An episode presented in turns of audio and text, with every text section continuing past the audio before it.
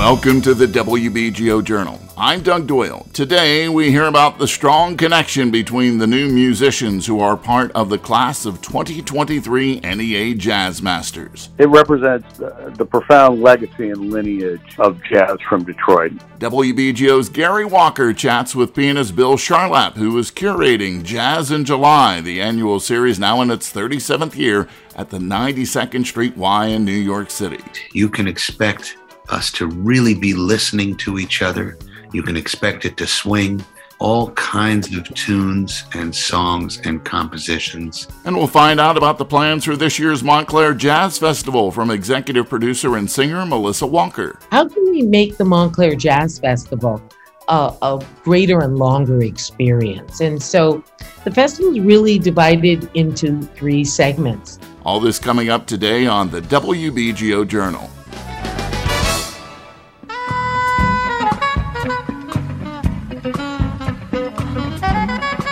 Three fantastic musicians born and raised in Detroit saxophonist Kenny Garrett, drummer Louis Hayes, and violinist Regina Carter are now recognized as NEA Jazz Masters. The announcement this week from the National Endowment for the Arts.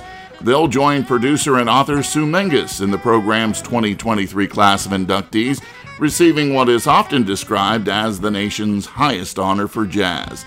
Each inductee will receive a $25,000 award, and according to long-standing custom, they'll be honored in a Gala NEA Jazz Masters tribute concert to be held on April 1st of next year.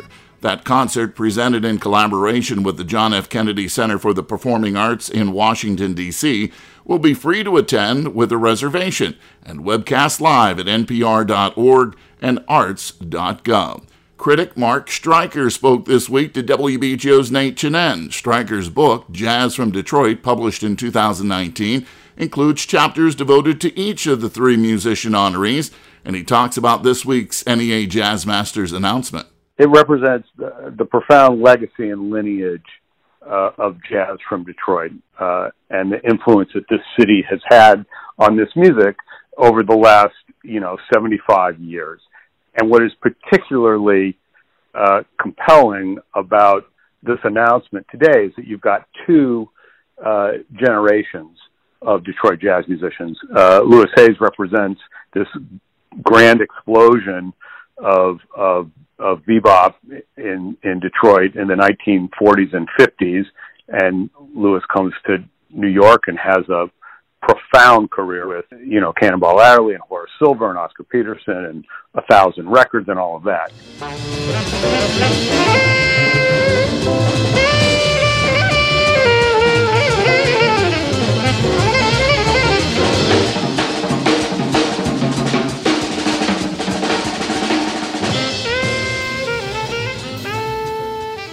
And then a full generation later, you get Kenny Garrett and Regina Carter uh, coming to New York and having a, a major impact on jazz at the end of the 20th and the beginning of the 21st century.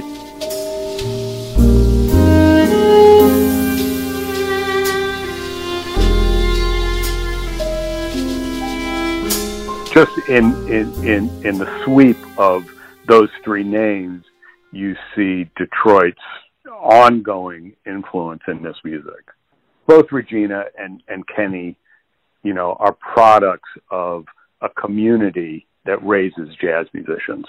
Um, both, you know, were, were proteges of Marcus Belgrave, but it's not just Marcus. There's a hmm. whole strata of musicians here that have been committed to training the next generation. In fact, mentorship is, is a, is a big part of the DNA of, of Detroit jazz, and it goes all the way back to Barry Harris in the 1950s. You can read much more about the NEA Jazz Masters honorees at WBGO.org.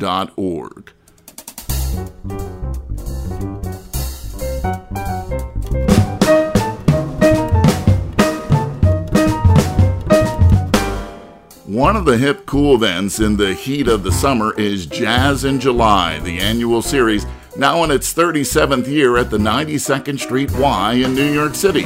Curated by the stellar pianist Bill Charlap, this series happening July 19th, 21st, 26th, and 28th features Joshua Redman joining the Bill Charlap Trio.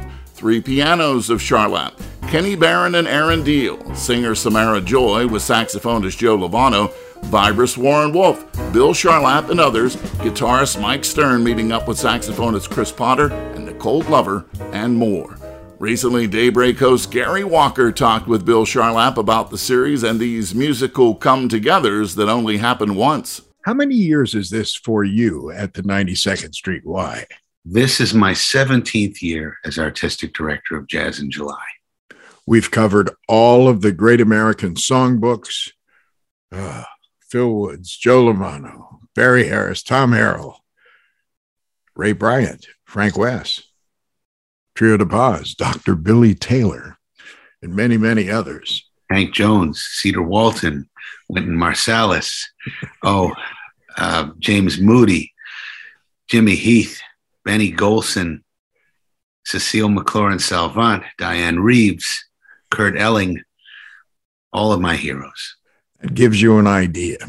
And when you put this together, it takes, does it take you almost a year to come up with the concept and the ideas? Because many times you have this focus that brings together players, some of which for the very first time, such as the opening for this year's series, which is on Tuesday, July 19th at 7:30 p.m. at the 92nd Street Y.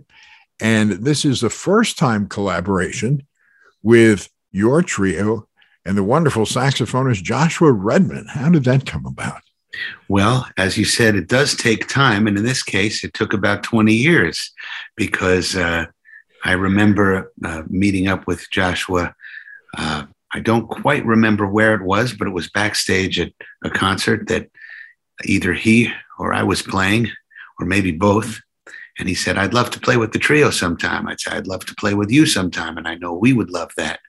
And uh, here it is coming to fruition. And we're delighted to be able to be together and to play some music together. I'm a great fan of Joshua Redman's entire ethos and his magnificent tenor saxophone playing. So when I show up on the 19th, what can I expect with your trio and Joshua Redman? My trio, of course, Peter Washington at the bass and Kenny Washington at the drums. And we've had that wonderful chemistry together for 25 years, and it's just continued to grow. Uh, what can you expect? You can expect us to really be listening to each other. You can expect it to swing. You can expect a varied um, program of all kinds of tunes and songs and compositions everything from Billy Strayhorn and Monk to Irving Berlin. So that's what you can expect. And you can expect us to really be extemporaneous. You know, we're just going to walk in and throw down as much rehearsal as we need and as little as possible. That's my adage. You know, that's the excitement of uh, being in the live jazz situation uh, to begin with. It's always inventive in the moment, and the sparks fly, and the camaraderie is instantaneous. I mean, you've just returned from from Montreal where you did a wonderful duet. You've done a few of these over the past few months with Dee Dee Bridgewater. Yes, we've done quite a few, and we have a beautiful chemistry together. Uh, playing duets with Dee Dee Bridgewater is just 100% improvisation from start to mm-hmm. finish. And there's so much trust together. And she's such a great artist, a great musician, of course, a great singer, of course, but also a great storyteller and a great actor and a great communicator. And Dee Dee is fearless. She will jump in the deep end of the pool and take all kinds of risks. And we really trust each other. And the chemistry was instant and it keeps spiraling upward. So we're talking about the 19th with Bill Charlap, Peter Washington, and Kenny Washington kicking off the 37th Jazz in July at the 92nd Street Y. Special guest Joshua Redman, who's also fearless. Oh, yes. in, well, in any situation one of the great voices of our time, one of the great uh, voices in improvisation is what I mean. His voices through the tenor saxophone, and uh, a great virtuoso, of course, a great artist. Now, two nights later, on July the twenty first, seven these concerts start at seven thirty p.m. That's right. On on the 21st, three fantastic pianists, yourself, Aaron Diehl, and Kenny Barron, along with Noriko Ueda and the masterful drum work of Lewis Nash. Three pianos coming together. You know, I remember, you know, in Japan many years ago, what was a concert they had? 100 pianos, I think. 100 Golden Fingers, it was called. That's what it was. I did one of those tours and it was magnificent. Uh, we had also a rhythm section of, well, Bob Cranshaw and Grady Tate. You can't do better than that. And the pianists were myself, Renee Rosnes, Eric Reed, Benny Green, Don Friedman, Junior Mance, Cedar Walton, Kenny Barron, Ray Bryant, and the late great James Williams. Can you imagine all of that piano? So you must think of that kind of situation in your mind, anyway. That's right. This is 30 golden fingers in this particular case. And that gives us all a little bit more space to play together. That was the only flaw with traveling uh, with 100 golden fingers. If everybody had uh, as much time as they might have liked to stretch out and express themselves, we would have a 100 hour concert. So in this case, though, uh, the great Kenny Barron will be playing duets with myself and with Aaron Diehl, and also playing uh, his brilliant solo improvisations that he does. And Aaron Diehl and I will be playing together. Uh, we'll be playing some trios and uh, with and without the rhythm section, and all kinds of wonderful things happening that way, extemporaneous things and instant orchestration that happens with two pianos nested, just like they are in my house. For those of you that don't know, uh, Bill's uh, other half is the wonderful pianist, uh, Renee Rosnes. So the two of you come together and go back and forth on a on a daily basis. Do you get do you sit down at the piano almost every day when you're home, of course?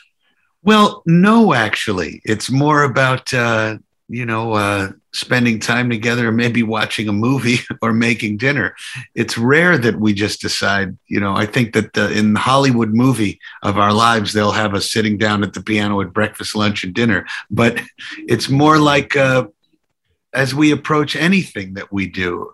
If we have a gig, yeah, we might get together and and play a little bit, and it does happen from time to time. Maybe Renee's writing some new music, or I'm playing something, and we'll sit down and just have some fun. But uh, it isn't exactly a daily occurrence. Actually, it's something that's a little bit more rarefied and special than that. Even though the pianos are right here, and that's the center of our lives is music. How about a once in a lifetime occurrence? And that's what's happening at the 92nd Street Y on Yes. the 19th. And here on the 21st, three legendary pianists together, Noriko Ueda and Lewis Nash and Long. And we're with Bill Charlap today. This is one of the concerts that is online as well as live, correct? That's that's right. And uh, I'd love to say also about Aaron Diehl. He's such a magnificent pianist, and he's doing all kinds of wonderful things with symphony orchestra and uh, all kinds of imaginative programs that he's been doing recently. He was at Birdland playing the 24 preludes of Roland Hanna. Now, that's a very unusual program, and what a wonderful program. And he's uh, got all kinds of music that he's exploring all the time. I really admire him. And of course, it goes without saying that I, along with the whole world, uh, has the greatest admiration for uh, NEA jazz master Kenny Barron, of whom there is none greater. And Noriko Ueda is just a beautiful bass player. She is an effervescent player who is always connected to the players around her.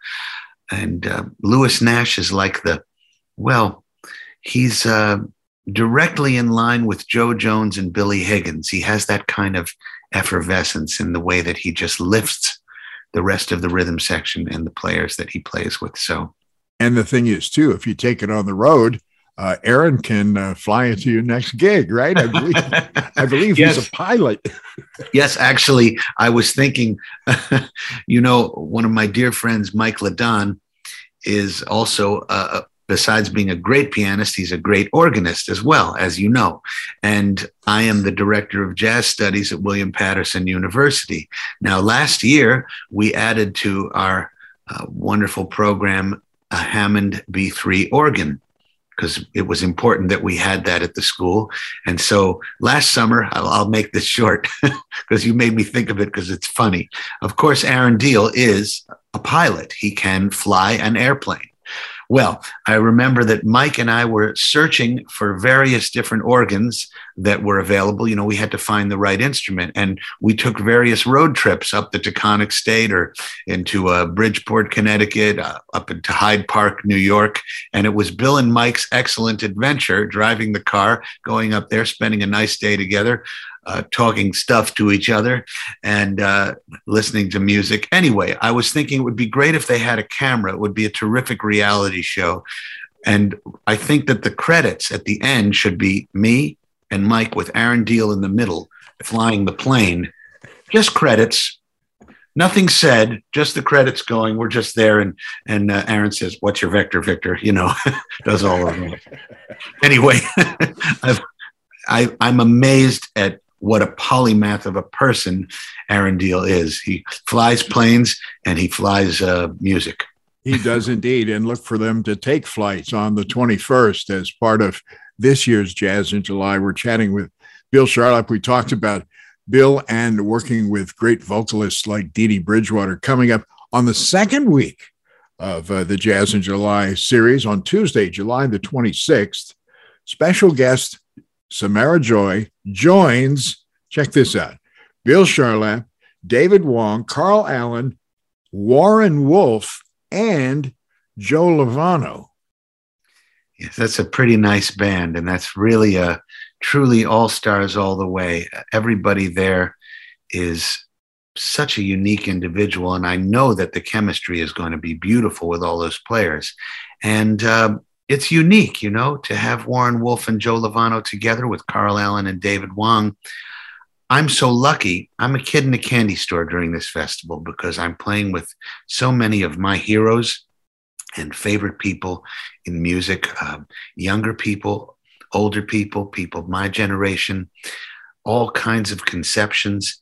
And it's really uh, about the magical chemistry that happens together when we play together. So I get to be the host of all these concerts and I get to be the piano player.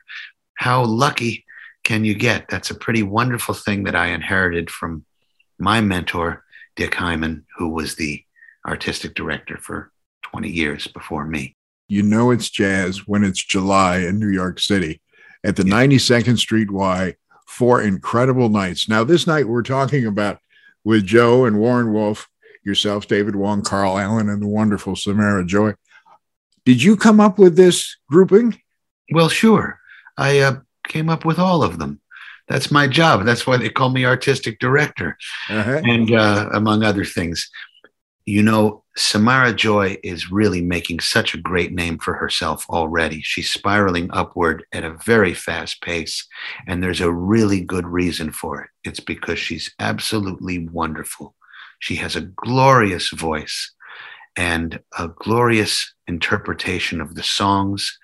Uh, it's just one of the most mellifluous sounds in the universe today, the way that she sings. And she's uh, just ever onward, upward all the time. She continues to develop, and I know that she's going to be a really big star in the firmament of this music. And uh, I just love the way that she sings, and I can't wait to hear her and to play music with her. WBGO's Gary Walker with Bill Charlap. You can get much more information about this year's Jazz in July series at the 92nd Street Y at 92ny.org. It only happens once. I'll never feel that thrill again.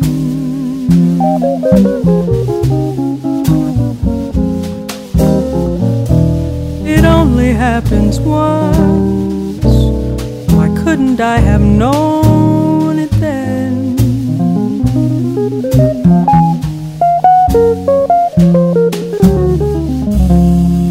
Since I lost you dear one. Nothing seems to be the same. I try hard, but it's no use.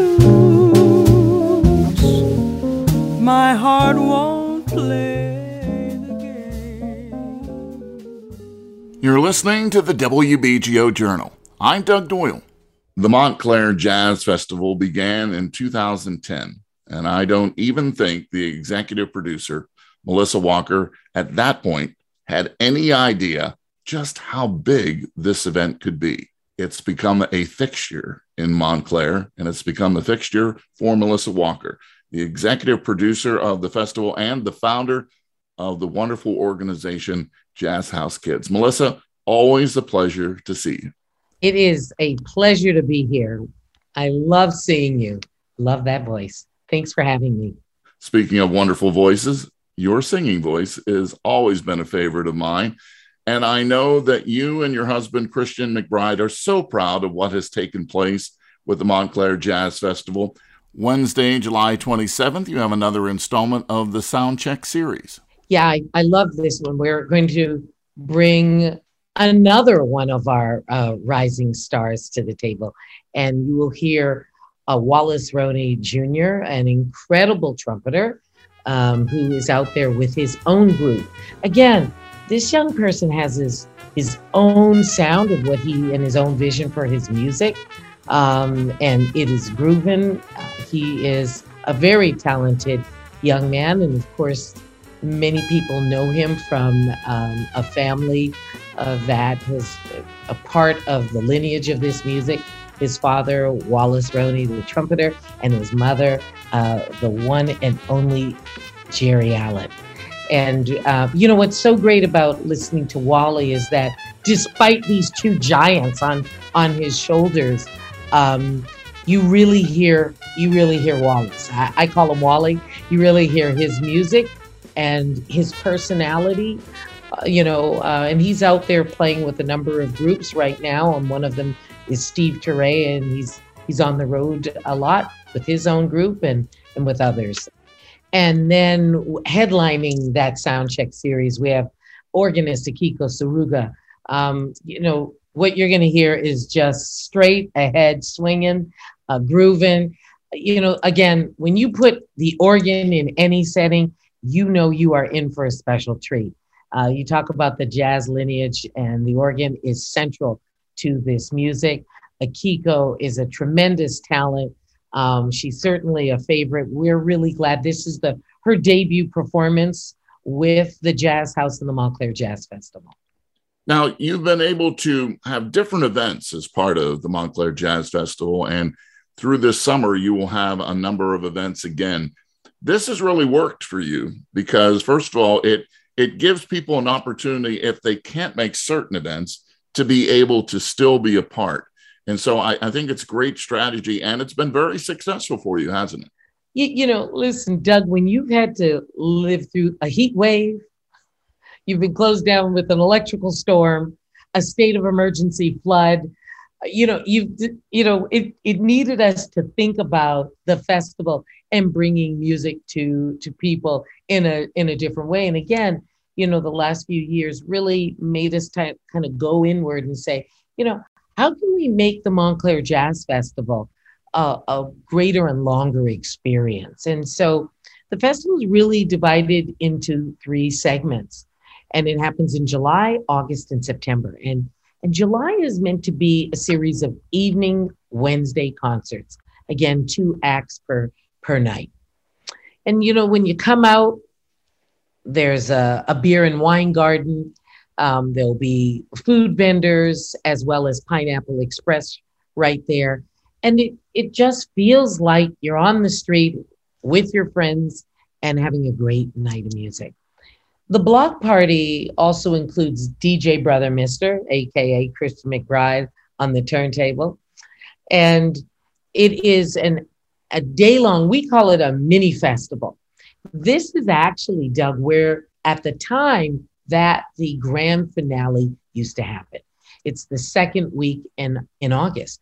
And actually, that day is very special to us because it is the culmination of our Jazz House Summer Workshop on the campus of Montclair State University.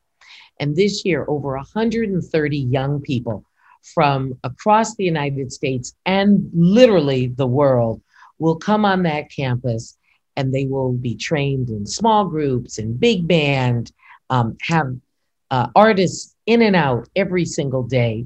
And then they get to perform at Dizzy's at Lincoln Center. And then their final performance is at the Montclair Jazz Festival and what is now called the Block Party.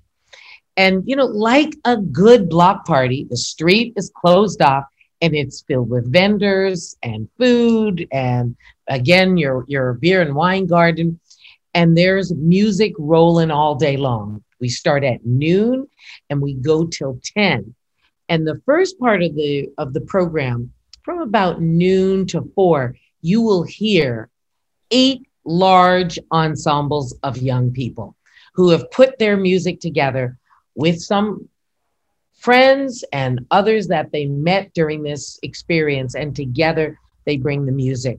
And after that, we then move to the um, our highlighted, our featured artists, and then we close off with Christian doing a dance party.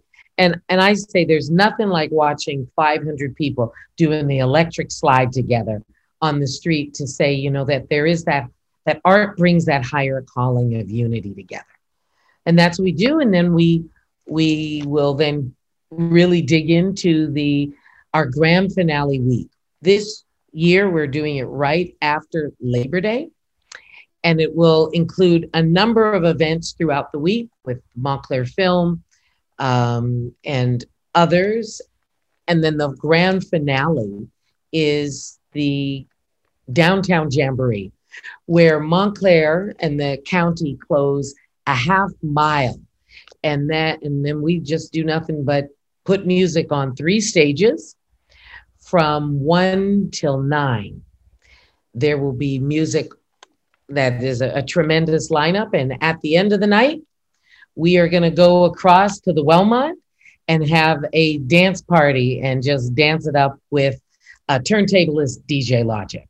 One of the wonderful things about the team of Melissa Walker and Christian McBride and the Montclair Jazz Festival is what you've already talked about the meshing of not only different sounds of the music, but different ages and different time periods and different feels. Back in 2010, I'm sure there are players that were very young at that point and now are seasoned veterans of this music.